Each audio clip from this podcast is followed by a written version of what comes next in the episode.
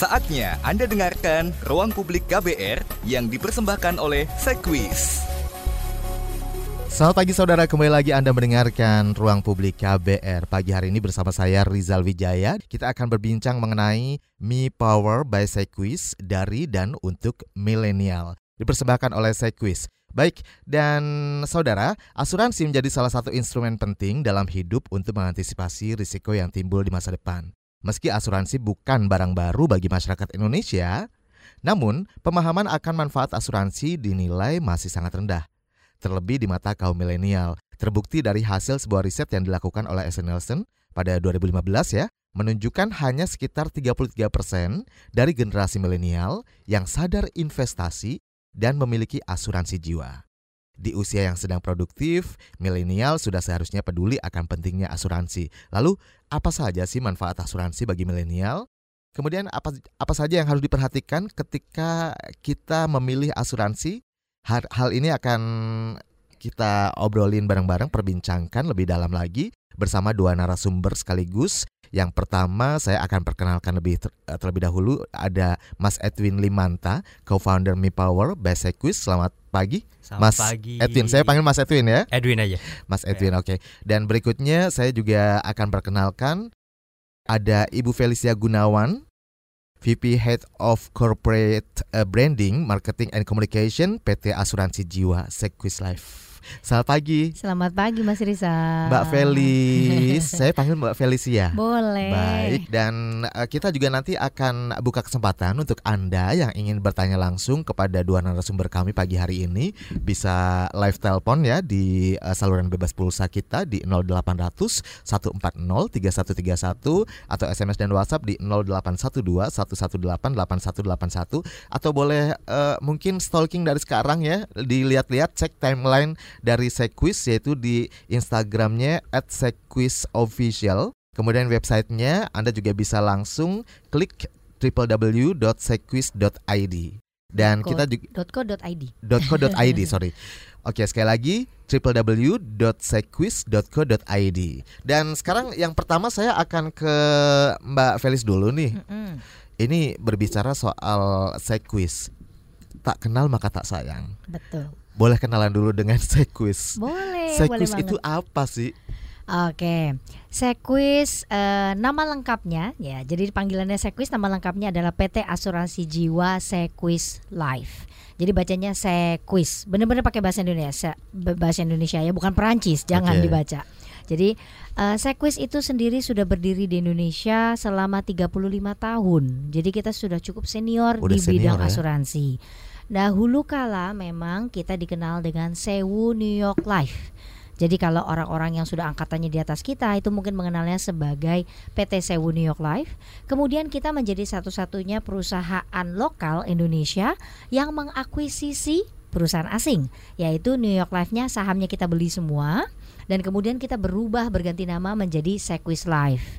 Nah, kemudian berjalannya waktu eh, untuk mengekspansi eh, apa kemampuan kita berbisnis di Indonesia untuk menjangkau masyarakat Indonesia lebih luas lagi kita mengakuisisi PT MedLife waktu itu dan kita berubah nama.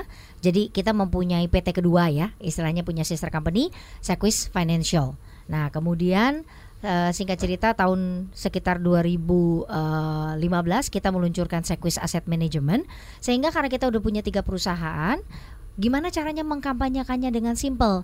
Kita membuat satu main corporate identity yaitu Sequis ya dengan tagline Your Better Tomorrow sehingga sampai dengan hari ini kita mengkampanyekannya dengan nama Sequis gitu. Baiklah.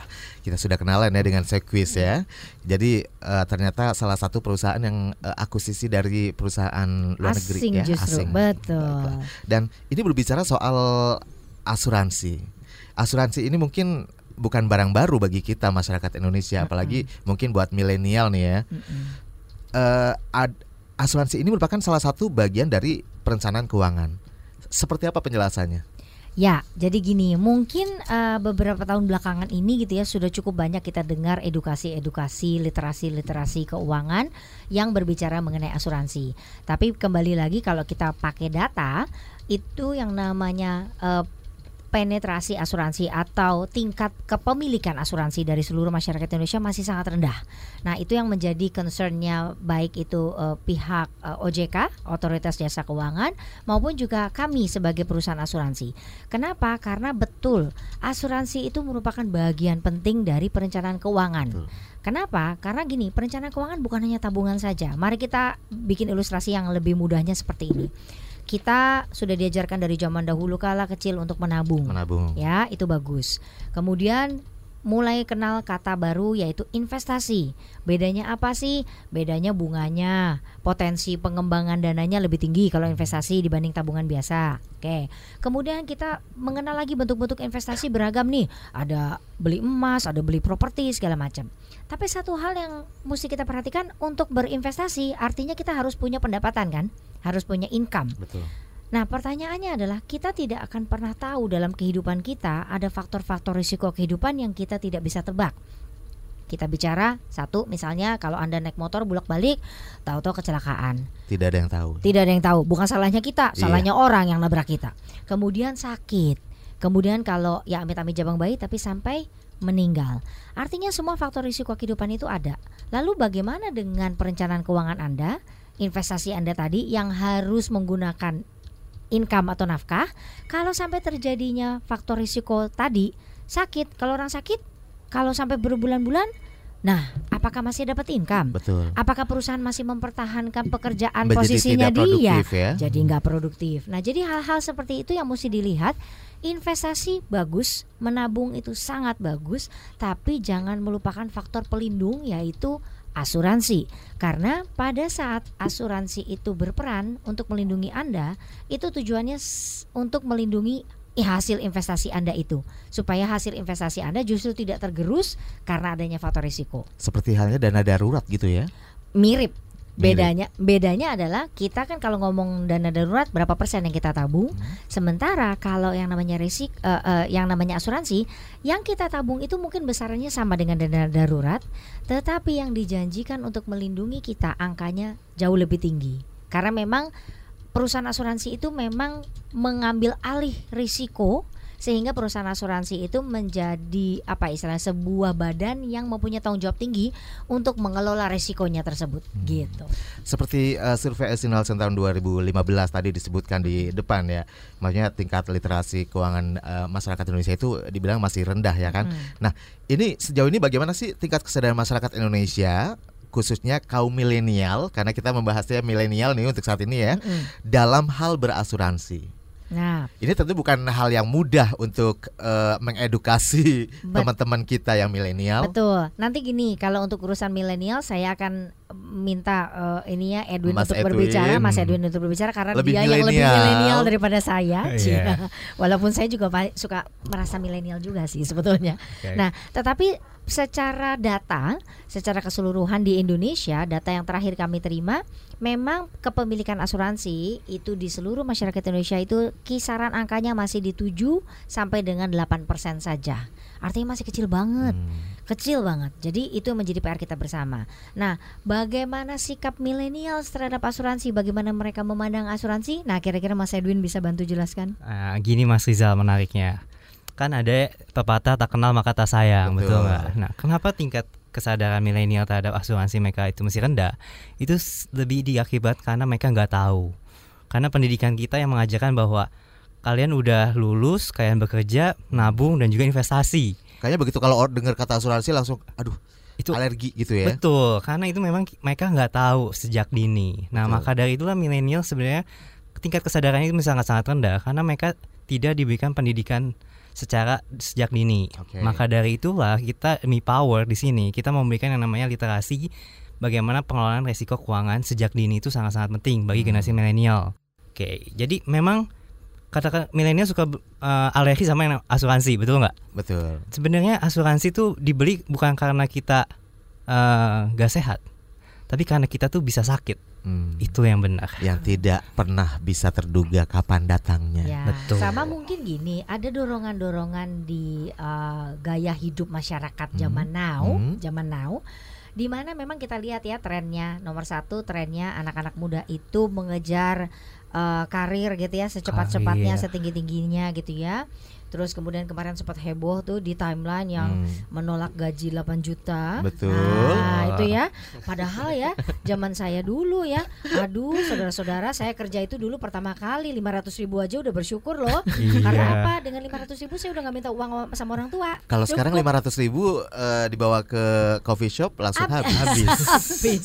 Nah, jadi artinya ada tren, ada sebuah gaya hidup yang memang menjadi tren yaitu satu, mereka mengejar untuk mempercepat mendapatkan uang. Ya. Ah, terus kemudian yang kedua, apa apa yang mereka lakukan dengan uang uang tersebut? Tren berikutnya adalah traveling. Jadi mereka mengejar untuk mendapatkan uang simply karena nomor satu yang dikejar jalan-jalan? Betul, karena ada hashtag namanya sekarang YOLO, Bu. Nah, You only live once. you only live Oh, once. Kapan oke. lagi kita di masa muda bisa jalan-jalan, bisa post picture kita.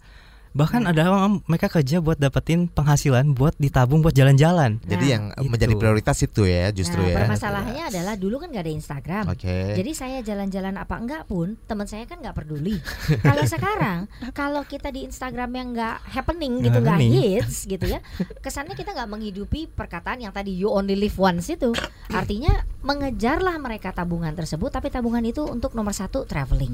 Mereka nggak mikirin tuh faktor-faktor risiko lainnya. Atau kalaupun mereka mikirin, Ya, akhirnya ah enggak lah mendingan duitnya buat traveling, Hmm. tuh. ganti gadget terkini, Betul. ganti gadget yang itu loh kameranya Ada tiga. kameranya ada tiga dan yang bikin pori-porinya nggak kelihatan gitu ya. Betul. dan itu mahal semuanya itu Iya. Nah, gimana belum lagi kita bicara latte factor Hmm. nah kami punya istilah baru latte, Latte factor. factor. latte factor Apa adalah itu? bukan hanya coffee latte Mm-mm. Ya salah satunya yang menda- mendrive istilah latte factor betul karena anak-anak zaman sekarang lebih senang untuk menghabiskan waktunya setiap hari itu nongkrong di coffee shop alias harus beli kopi apakah kopinya black coffee apakah itu cafe latte atau cappuccino but we call it latte factor Dan tempatnya Instagramable gitu ya. tempatnya harus Instagramable. instagramable kemudian yang kedua selain latte factor itu adalah unsur-unsur ini beli cemilan Hmm. Kita hitung nggak? Kalau sekarang dengan kecanggihan teknologi kita sudah punya fasilitas online kita bisa kapan pun dengan cepat mendapatkan apa yang kita mau. Kemudian kita mau nyemil.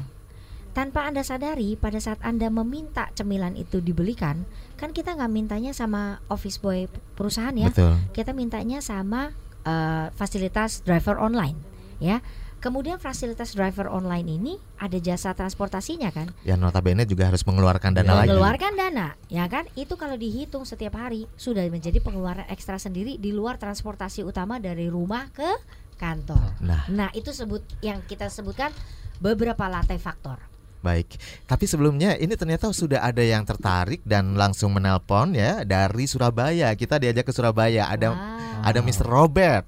Halo, selamat pagi Surabaya, Robert. Halo, pagi. Iya, silakan Mas Mas. Robert. Ada yang mau nanya. ditanyakan? Eh, bedanya asuransi sirkuit dengan asuransi yang lainnya apa ya? Oke, Eh, terus boleh nanya lagi nggak? Dua, boleh. Tiga juga nggak apa-apa. Mas. dua aja mas. Eh, yang dua, saya kan umurnya 25 tahun nih, Hmm. mas. Eh, kan tadi kan dibilang asuransi itu kan untuk perencanaan uang ya. Oke, Eh, kalau saya sih keuangan. kan, kalau saya kan sih pikiran saya positif aja sih mas. Kalau misalnya saya sehat, apakah yang saya asuransikan itu bisa kembali atau benefit buat saya sebagai pengasuransi jiwa saya untuk di sequestrat atau itu uang itu hilang gitu. Baik. Ya, itu aja cukup. Cukup itu aja mas. Ya, terima kasih Mas Robert dari Surabaya.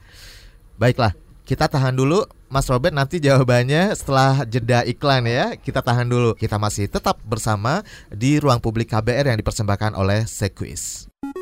Masih Anda dengarkan Ruang Publik KBR yang dipersembahkan oleh Sekwis.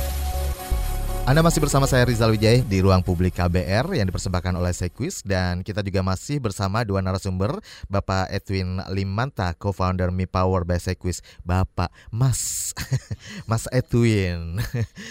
Masih milenial dia, generasi milenial ya. Ya. Kemudian Mbak Felicia Gunawan, ya. VP Head of Corporate Branding, Marketing and Communication PT Asuransi Jiwa Sequis Life. Kita juga masih membahas tema Me Power by Sequis dari dan untuk milenial. Tapi sebelum eh, tadi sebelum kita jeda ada pertanyaan dari Pak Robert di Surabaya yang sudah menelpon. Kemudian sekarang kita juga akan terhubung dari Surabaya ke Sintang. Selamat pagi Pak Yono. Selamat pagi. Iya, silakan Pak Yono ada pertanyaan apa nih?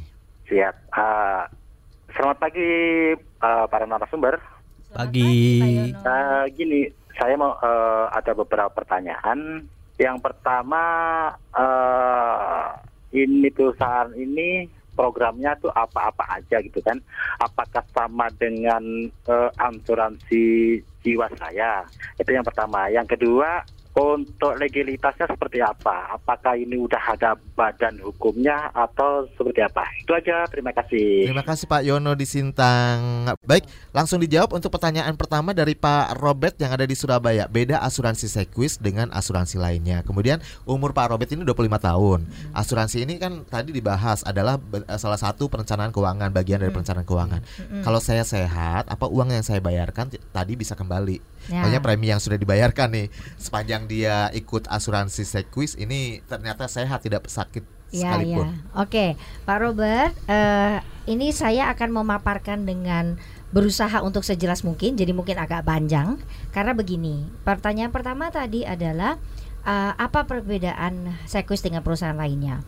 Mencari perbedaan antar perusahaan asuransi itu dimulai dari ada satu poin. Poin pertama adalah dilihat dari lamanya perusahaan itu berdiri ya. Tentu saja semakin lama perusahaan itu beroperasi di Indonesia maka semakin kuat perusahaan itu. Nomor satu. Kemudian yang nomor dua cek di websitenya perusahaan mengenai laporan keuangannya Kenapa? Perusahaan asuransi yang sehat, Anda bisa lihat langsung angka-angka laporan keuangannya, terutama yang dicek adalah nomor satu itu kita sebutnya adalah ada yang pakai RRBC, RBC, RBC adalah risk based capital, atau ada lagi yang memakai MMBR. MMBR adalah modal berbasis risiko. Intinya sama. Semakin besar presen, prosentase dari angka RBC maupun MMBR lebih besar dari 120%. Jadi syarat minimumnya dari pemerintah adalah 120%. Jadi di atas itu artinya kemampuan perusahaan tersebut untuk membayarkan klaim seluruh nasabahnya mereka itu sangat baik. Minimum 120% artinya dia mampu membayarkan semua klaim nasabahnya pada saat yang bersamaan. Ya, artinya dia liquid. Dia Oke. punya modal untuk bayar. Tidak akan gagal bayar. Oke, jadi di laporan keuangan tadi yang nomor satu yang dilihat adalah R- RBC atau MMBR. Kemudian yang kedua dilihat profitability atau laba usaha. Laba usaha setelah pajak. Ya, Bapak bisa lihat di situ. Selama labanya cukup besar, maka perusahaan itu boleh dibilang kaya raya lah. Tidak akan mungkin kenapa-kenapa. Jangan Jadi khawatir ya. dana Anda sudah aman di tangan perusahaan tersebut. Ya, jadi saya lihat saya bilang tadi cek websitenya, lihat laporan keuangannya. Kemudian yang ketiga, baru kita bicara bandingkan produknya. Kenapa? Karena masing-masing perusahaan asuransi itu menjual produknya berbeda-beda, mempunyai fokus penjualannya berbeda-beda. Ada perusahaan asuransi yang melengkapi portfolio produknya sampai ke dana pensiun. Ada portfolio asuransi yang hanya jual asuransi jiwa saja. Ada yang jiwa dan kesehatan. Nah, kebetulan dalam hal ini fokus kami itu adalah asuransi jiwa dan kesehatan. Walaupun betul kami juga punya eh, produk untuk dana pensiun, tapi itu bukan menjadi fokus prioritas kita. Oke, jadi hanya dua ya jiwa dan kesehatan. Ya, fokus prioritas kami itu adalah asuransi jiwa dan kesehatan. Kemudian dilihat kembali kalau memang produknya ada perlindungan asuransi jiwa dan kesehatan, mari kita lihat jenis-jenis produk asuransi jiwa itu banyak.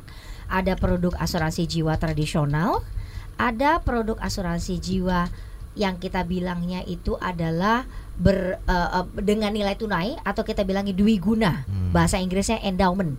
Artinya di produk asuransi jiwa tradisional itu Bapak tidak mendapatkan nilai tunai tetapi kalau di produk asuransi jiwa dwi guna Bapak masih mendapatkan nilai tunai dari perusahaan jadi ada ada angka nilai tunai yang dijanjikan oleh perusahaan angkanya tertera dan itu akan pasti kita bayar kemudian yang ketiga adalah asuransi jiwa berbasis unit link gitu ya. Jadi ada nilai investasi di dalamnya.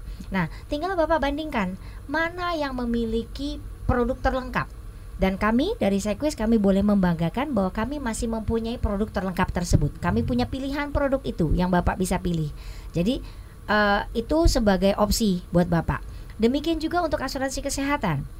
Tentunya kan kita nggak pernah tahu Bapak tadi Pak Robert masih 25 tahun ya Betul. kita nggak pernah tahu bahwa 50 tahun mendatang gitu ya itu faktor risiko kesehatan kita kayak apa gitu ya karena memang eh, apa namanya jangka waktu hidup ma- eh, apa masyarakat Indonesia saat ini cukup panjang deh boleh dibilang ya. Nah artinya kalau kita mau punya asuransi kesehatan hmm, maka sebaiknya kita punya asuransi kesehatan yang bisa menanggung sebanyak-banyaknya dong, selengkap-lengkapnya dong.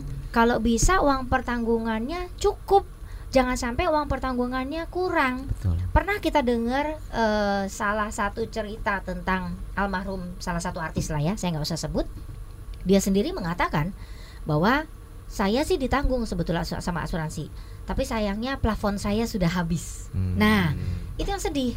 Karena apa? Mungkin waktu ngambil plafonnya kecil aja deh, gitu kan? Yang lainnya saya mau buat yang lain, plafonnya kecil aja. Nah, sayangnya pada saat mereka terkena penyakit yang cukup kritis dan memakan uang yang tidak sedikit, plafonnya habis. Oke. Nah, jadi idealnya kalau punya asuransi kesehatan jangan tanggung-tanggung. Cari plafon yang besar, sekomplit mungkin sehingga nanti pada saat usia lanjut Anda bisa betul-betul menikmati manfaatnya. Baik. Nah, itu jadi kalau kita bicara yang membedakan asuransi ya silakan eh, Pak Robert menilai Iya. ya, Dan Lihat. memutuskan. lihat di website kami sendiri dan memutuskan. Baik. Jadi langsung cek aja websitenya di Ya. www.cyquiz.co.id. Ya, ya mungkin kalau kalau kami boleh mengatakan bahwa kami boleh berbangga bahwa selama 35 tahun kami berbisnis di Indonesia, kami selalu membukukan keuangan yang sangat positif. Baik. Itu dibuku- dibuktikan dari beberapa penghargaan, banyaknya penghargaan yang kami terima dari berbagai media gitu majalah investor eh, kemudian warta ekonomi gitu ya kami banyak sekali mendapatkan setiap tahunnya pasti mendapatkan penghargaan karena mereka menilai kami memang angka-angkanya nggak nggak bohong angka kami kuat sekali gitu kami profitable sekali Ya, Gitu. sebagai bukti ya. nah Oke, kedua berikutnya dari Bapak Yono di Sintang. sorry, tadi Perusahaan ini programnya apa saja? Apakah sama dengan asuransi? Tit. Legalitasnya seperti apa? Mm-mm. Seperti Oke. seperti itu pertanyaan dari Pak Yono. Robert masih ada satu lagi ya yang Oh, Pak Robert. Pak Robert umur 25 tahun, asuransi adalah perencanaan keuangan. Kalau saya sehat, apa uang yang saya bayarkan bisa kembali atau hilang gitu? Ya, jadi gini, kalau yang saya katakan adalah gini Pak Robert, jika mobil atau motor kita saja kebanyakan di asuransi dan kita tahu bersama bahwa asuransi mobil itu kan yang hilang ya, nggak pernah kembali. Artinya gimana dong kalau kita mau mengasuransikan diri kita sendiri? Harusnya kita lebih sayang sama diri kita sendiri. Jadi artinya asuransi tertentu betul uangnya ada yang tadi istilahnya hilang sebetulnya bukan hilang uang itu diinvestasikan untuk jiwa anda di masa mendatang tapi ya juga ada asuransi yang menjanjikan nilai tunai tadi ada juga asuransi yang berinvestasi seleranya Pak Robert bagaimana Oke. tapi khusus untuk Pak Robert yang usia 25 tahun ini Mas Edwin kita sudah meluncurkan sebuah produk yang khusus untuk anak-anak muda millennials Yap. dan prinsipnya ada 3C. 3C apa? Satu C-nya cheap alias Oke. murah atau terjangkau. C kedua adalah cashless, jadi tinggal gesek doang perlindungannya. Yang C ketiga adalah cashback. Nah, berarti uangnya nggak hilang dong. Ada cashback. Nah, apa ini sih yang- cashbacknya? Coba Mas Nah, ini cashback Ah. nih, boleh dijelasin ya. Ini Ja- pro- nama produknya apa? Kemudian Boleh. ya kan? Terus eh, tadi mengcover apa saja seperti yang ditanyakan oleh Pak Robert termasuknya misalnya. Oke, jadi untuk kalau kayak tipe-tipe Mas Robert usia 25 tahun, masih muda, milenial, aku saranin untuk produk yang namanya My Protection. My Protection ini adalah sebuah produk lengkap 6 in 1. Jadi dalam satu produk mengcover 6 manfaat di satu harga. Tadi Bu Felis udah kasih mention ada yang namanya cashback. Cashback itu apa sih maksudnya? Bahwa biaya premi di tahun pertama Kak Robert udah bayar, tapi nanti di tahun kedua memang kalau sehat tidak terjadi apa-apa, biaya preminya itu akan lebih murah di tahun kedua. Ketika tahun ketiga sehat lagi memang tidak terjadi apa-apa, harga preminya akan lebih murah lagi tapi dengan manfaat yang sama. Itulah keunggulan Never Before feature dari produk terbaru dari Sequis yang kita launching bernama My Protection. Oke. Ya, jadi artinya begini, kalau nanti di tahun pertama kita eh, apa Pak Pak Robert sudah bayar premi ini ya. Terus kemudian tidak terjadi apa-apa, tidak klaim, masih sehat gitu ya. Tahun kedua dikasih cashback berupa diskon premi. Jadi ada diskon preminya. Tahun kedua, tahun ketiga, tahun keempat ya, masih terus diberikan premi eh, diskon premi bahkan diskon preminya naik. Bertambah. Makin lama makin besar sampai Oke. dengan tahun keberapa tuh yang sama jadinya. Jadi uang Tahun yang ke-enam. dibayarkan lebih Nah. kecil ya semakin Iya. tahun ya. Iya, jadi uang premi yang dibayarkan Menyusut. jadi makin kecil. Manfaatnya sama. sampai nanti Manfaatnya tahun sama. ke-6 dan selanjutnya itu diskonnya tetap. Tapi diskon terus sampai selesai bayar premi. Hmm, menarik sekali. Jadi, Mas Robert, kalau pengen tahu lebih jelas, langsung aja kunjungi websitenya sekali lagi ya. Oke, eh, tadi ada pertanyaan dari Pak Yono di Sintang nih, perusahaan ini programnya apa saja? Sequis ini programnya apa saja? Apakah sama dengan asuransi yang lain? Sebenarnya tadi udah jelasin dia kalau eh, nyari perbedaan ya kan masing-masing punya eh, ciri khas sendiri, karakter sendiri juga, sistem kerjanya juga. Kemudian legalitasnya seperti apa ditanyakan juga oleh Pak Yono di Sintang. Ya, jadi eh, untuk Pak Yono tadi sebagian sebetulnya sudah terjawab dengan pemaparan saya bahwa program-program uh, produknya itu ada apa aja gitu ya. Dan eh, percayalah Pak Yono kalau kami sudah beroperasi di Indonesia selama 35 tahun, legalitas kami sah dan jelas. Jadi kami adalah PT Asuransi Jiwa eh, Sequis Life yang sudah terdaftar dan diawasi oleh Otoritas Jasa Keuangan. Dan setiap tahunnya pun kami melaporkan. Laporan keuangan kami juga jelas ke eh, publik gitu ya melalui laporan keuangan di koran maupun juga di website Bapak bisa lihat. Nah, kalau Bapak membandingkan dengan salah satu perusahaan asuransi yang kebetulan memang mungkin lagi ada isu, Pak, mungkin perlu dipahami bahwa sebetulnya yang menjadi isu itu bukan soal legalitasnya, Pak. Tapi yang menjadi isu adalah bagaimana perusahaan tersebut mengelola keuangan mereka di mana keuangan mereka itu kan merupakan sebagian besar dari eh, uang-uang yang dikumpulkan dari para nasabah. Seharusnya mereka bisa mengelola keuangan tersebut dengan sangat baik, dengan sangat proper. Dan itu bisa dilihat di laporan keuangan berupa yang tadi saya sebutkan, laba perusahaan. Ya, Bapak bisa lihat juga hasil investasi. Bahkan sekarang eh, peraturan eh, OJK dan juga peraturan pelaporan keuangan akuntansi yang baru itu seharus memberikan kolom khusus yang bisa Bapak lihat itu di laporan keuangannya ada tulisannya hasil investasi. Oke. Jadi jelas, Pak. Jadi bisa dicek langsung ya, Yes. cek sendiri ya. Baik, dan eh, kita tahan dulu, kita jeda lagi dan nanti kita masuk segmen berikutnya. Eh, saya pengen tahu lebih dalam nih mengenai Mi Protection, kemudian Mi Power juga tadi belum eh, sempat dijelaskan ya. Mi Power apa sih Mi Power ya kan? Mm, mm, mm. Kenapa untuk milenial saja nih? Kita nanti akan eh, coba jelaskan di segmen berikutnya. Dan Anda jangan ke mana-mana, tetap di ruang publik KBR. Masih Anda dengarkan Ruang Publik KBR yang dipersembahkan oleh Sequis. Tidak terasa loh sudah separuh perjalanan kita ya. Pagi hari ini di ruang publik KBR Karena saking asingnya nih ngobrol bareng sama Mas Edwin Limanta Co-founder Mi Power by Sequis Kemudian Mbak Felicia Gunawan. Asik banget loh ternyata ngobrolin asuransi. Seru ya. Seru ternyata.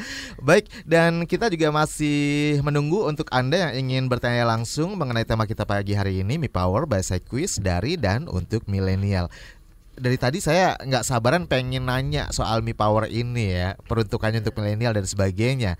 Kemudian ada lagi Mi Protection tadi yang sempat dijelaskan sedikit disinggung di depan sama eh, Mas Edwin. Tapi sebelumnya nih ternyata ada yang sudah nggak sabar juga dari Sintang lagi dari Bapak Herman. Selamat pagi Pak Herman. Selamat pagi. Ya silakan Pak Herman. Ada yang mau ditanyakan Pak Herman? Ya, ya ini kalau menceritakan tentang asuransi ini memang perlu bagi kesehatan, bagi jiwa kita ya Pak. Ini saya mau nanya ya, misalnya contohnya saya misalnya baru masuk asuransi, misalnya bayar premi pertamanya Pak. Nah misalnya, terus beberapa misalnya ya mudah-mudahan tidak tidak terjadi lah. Misalnya bulan depannya misalnya eh, bulan ini saya bayar asuransinya kayak premi pertamanya. Terus bulan depannya saya sakit, apakah ditanggung langsung ditanggung asuransi jiwa ini? Apakah langsung diprogramkan gitu ah, dan juga saya mau bertanya untuk di luar negeri apakah di- dijamin asuransi jiwa organisasi ini dan ah, misalnya apakah asuransi ini ada jangka waktunya misalnya kayak asuransi rumah itu itu ya pertanyaannya terima kasih Baik, terima kasih Pak Herman yang ada di Sintang. Ini ada dua pertanyaan ya. Eh, eh, tiga pertanyaan banyak ternyata. Silakan siapa yang akan menjawab? Eh, Mbak ya. Felicia ya. Saya coba dulu. Yang pertama tadi Bapak bertanya misalnya Bapak Tapi kita apresiasi dulu nih buat Mas Her Pak Herman Oh, karena iya. eh, dia ternyata salah satu yang sudah sadar bahwa asuransi itu penting untuk kesehatan dan jiwa. Ya, terima kasih Pak Herman karena Bapak sudah menyadari pentingnya asuransi untuk masa depan Bapak dan keluarga. Hmm. Jadi nomor satu tadi pertanyaannya adalah kalau saya baru masuk sekarang, terus kalau bulan depan ada sakit ditanggung atau tidak? Eh, Pak Herman, kami kan nggak tahu produk yang Bapak miliki saat ini apa. Nomor satu, Bapak harus baca semua syarat dan ketentuan di dalam buku polisnya Bapak. buku polis asuransi. Jadi di dalam buku polis asuransi itu semua aturannya sudah terpapar dengan jelas. Bagaimana bagaimananya. Kalau misalnya pada umumnya ya Pak, saya mewakili pada umumnya, saya tidak tahu produk Bapak apa.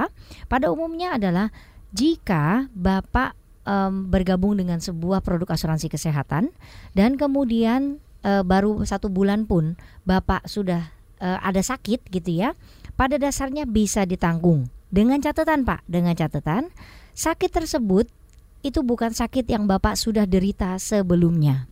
Artinya gini, kita ada istilah yang kita sebut pre-existing condition. Kondisi yang sudah ada sebelum bergabung. Misal, Ada riwa- riwayat kesehatan riwayat gitu ya. kesehatannya Bapak sebelumnya sudah pernah ada dokter yang mengatakan, "Oh, Bapak ada masalah dengan eh, ini contoh ya Pak ya, contoh dengan jantungnya." Misalnya, pada saat Bapak mendaftar asuransi, Bapak harus berkata sejujur-jujurnya menyatakan bahwa ya saya pernah diperiksa sama dokter jantung dan diagnosanya apa. Oke. Bapak harus katakan. Kenapa? Karena artinya pihak perusahaan asuransi harus mengetahui apakah Bapak ini sehat 100% atau sudah pernah punya catatan riwayat kesehatan sebelumnya. Sehingga pada saat begitu sudah bergabung, ternyata ada sakit yang masih sama dengan sakit didiagnosa sebelum Bapak bergabung dengan perusahaan asuransi, maka biasanya itu yang tidak akan ditanggung. Oke. Kenapa? Karena memang sudah ada catatan. Apalagi, apalagi kenapa nggak ditanggung? Karena bapak tidak mengatakan sebelumnya. Tapi kalau bapak sudah mengatakan di depan pada saat pendaftaran dan perusahaan asuransi sudah tahu dan perusahaan asuransi mau tetap mengabulkan permintaan bapak dan melindungi bapak dengan asuransi, perusahaan pasti ganti. Baik. Karena perusahaan sudah tahu. Yang perusahaan tidak mau ganti itu adalah karena bapak tidak mengatakan sebelumnya Hmm. bahwa sebelumnya sudah ada riwayat kesehatan. Itulah pentingnya untuk mengatakan ya. Itu pentingnya waktu pendaftaran asuransi harus berkata sejujurnya Betul. riwayat kesehatan Bapak. Kemudian yang kedua pentingnya untuk membaca buku polis Bapak. Semua syarat dan ketentuan manfaat yang didapatkan semua harus komplit Baik. gitu. Iya. Jangka waktu tadi. Oh ada penelpon lagi. Baik, kita tahan dulu boleh ya Mbak Felicia baik, dan Mas baik, Edwin baik, ya. Wah ternyata banyak juga nih. Ada dari Bogor sekarang. Ada Mbak Rina. Selamat pagi Mbak Rina. Halo pagi. Pagi Mbak Rina. Silakan Mbak Rina. Eh Mbak Iya. Rina maaf umurnya berapa ya boleh tahu Mbak Rina? Aku masih kuliah, masih 19 tahun. Oh masih imut banget ya. Silakan Mbak Rina. Iya, aku, aku memang ada rencana mau bikin startup gitu ya sama teman-teman gitu ya.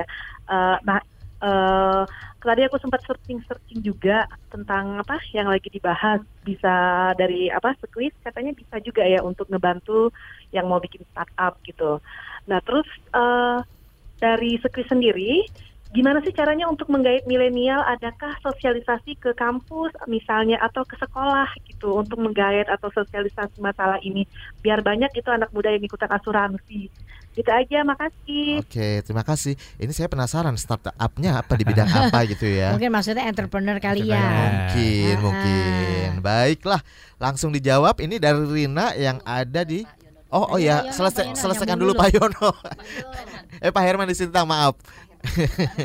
Pak Herman. Berikutnya Pak Herman adalah eh, apakah nah, bisa dipakai di luar negeri bisa atau dipakai di tidak? luar negeri? Kembali lagi Bapak, Bapak harus melihat isi produknya Bapak yang sekarang Bapak miliki, dibaca dan dicek manfaatnya. Kalau di dalam produknya Sequis, kami memiliki produk yang bisa menanggung a- perawatan kesehatan sampai se- eh, ke luar negeri. Oke. Ya, sampai ke Amerika, tergantung plan yang dipilih. Jadi ada plan 1, plan 2, plan 3, plan 4. Jadi ibarat kita lagi traveling nih ke sal- Mm-mm. satu negara gitu Mm-mm. tiba-tiba di sana sakit gitu bisa ya. di cover ya. Bisa di cover dan eh, kita sudah punya daftar rumah sakit rekanannya atau third party-nya pihak ketiga yang akan Hmm, membantu Oke. eh, mengcover itu.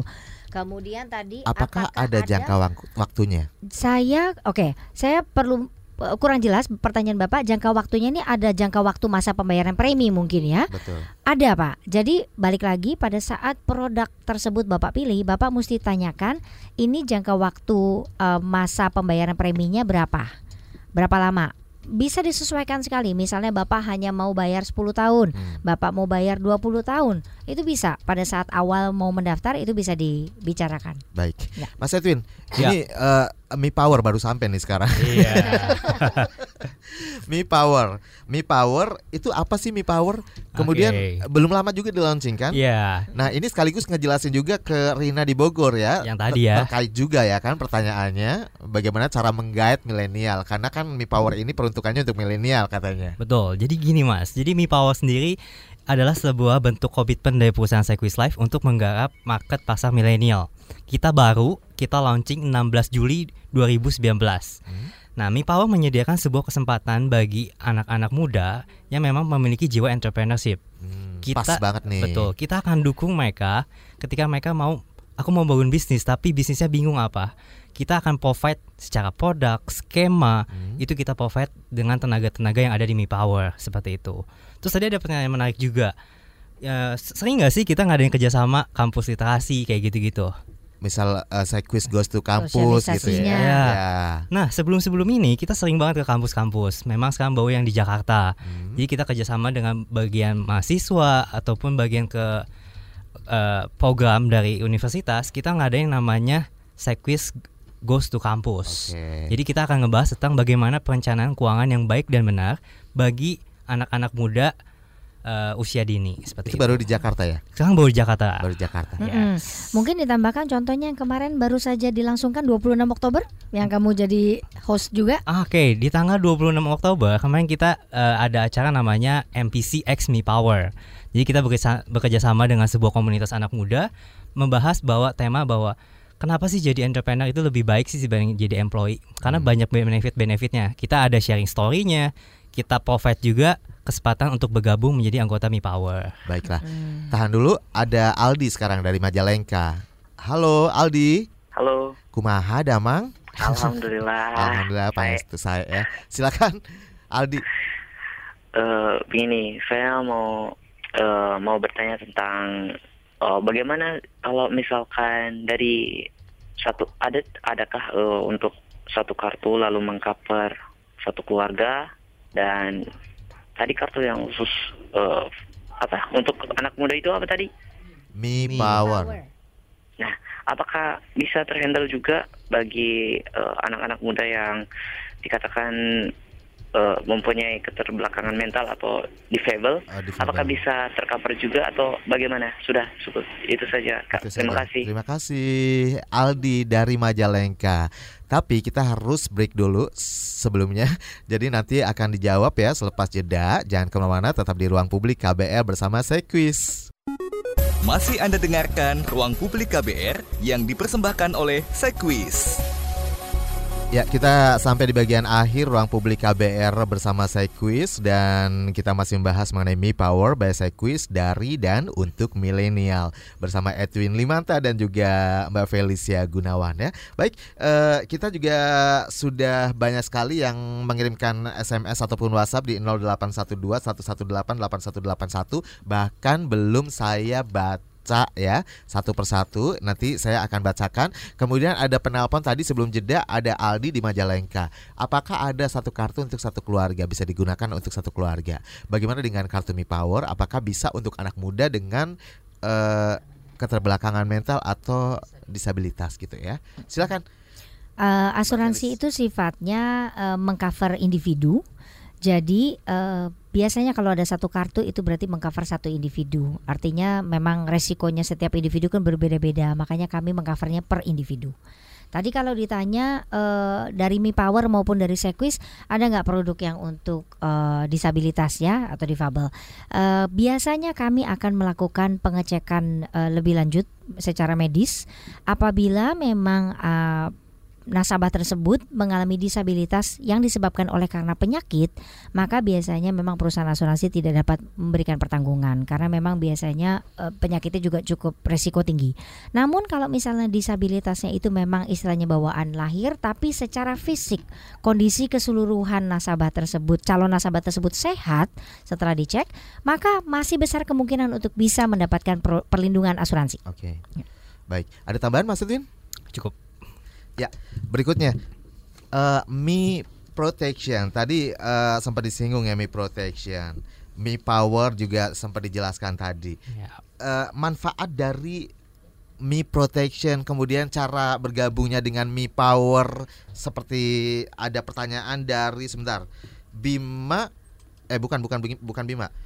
Wira di Surabaya. Maaf baru gabung, saya tertarik dengan Mi Power ini. Bagaimana cara gabungnya? Apakah Mi Power Hmm. ini bisa untuk di seluruh Indonesia? Nah, Oke. kan nyambung juga sama pertanyaan Mas Wira di Surabaya ya, silakan. Jadi Mi Power ini adalah sebuah ada eksklusivitas buat mi- generasi milenial. Oke. Jadi yang tergabung di anggota Mi Power itu usia 18 sampai 35 tahun. Hmm. Jadi memang di dalamnya semuanya kita bentuk ekosistemnya itu milenial. Mulai dari yang ngajar, mulai dari produknya, mulai dari trainingnya. Kenapa? Karena kita nyediain yang namanya ada value happiness. Jadi kita nggak cuma buat kerja-kerja aja, tapi kita kerja sebagai fun.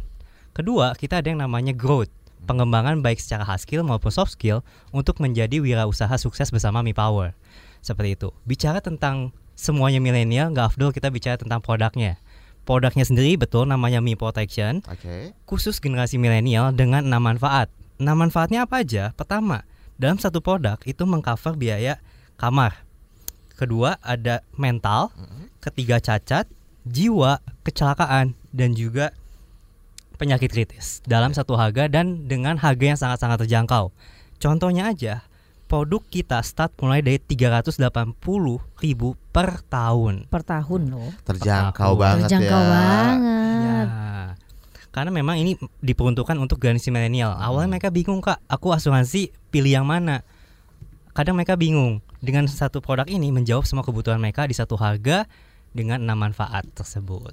Baik, jadi tidak ada alasan lagi nih ya orang buat ngopi aja ya kan, ngopi-ngopi cantik setiap sore cantik sehari ya. aja bisa habis berapa tuh kan? Ya, Iya. betul betul. Ada yang mau ditambahkan Mbak Felis? Jadi Mi Protection ini memang eh, kita luncurkan sebagai suatu inovasi, produk inovasi.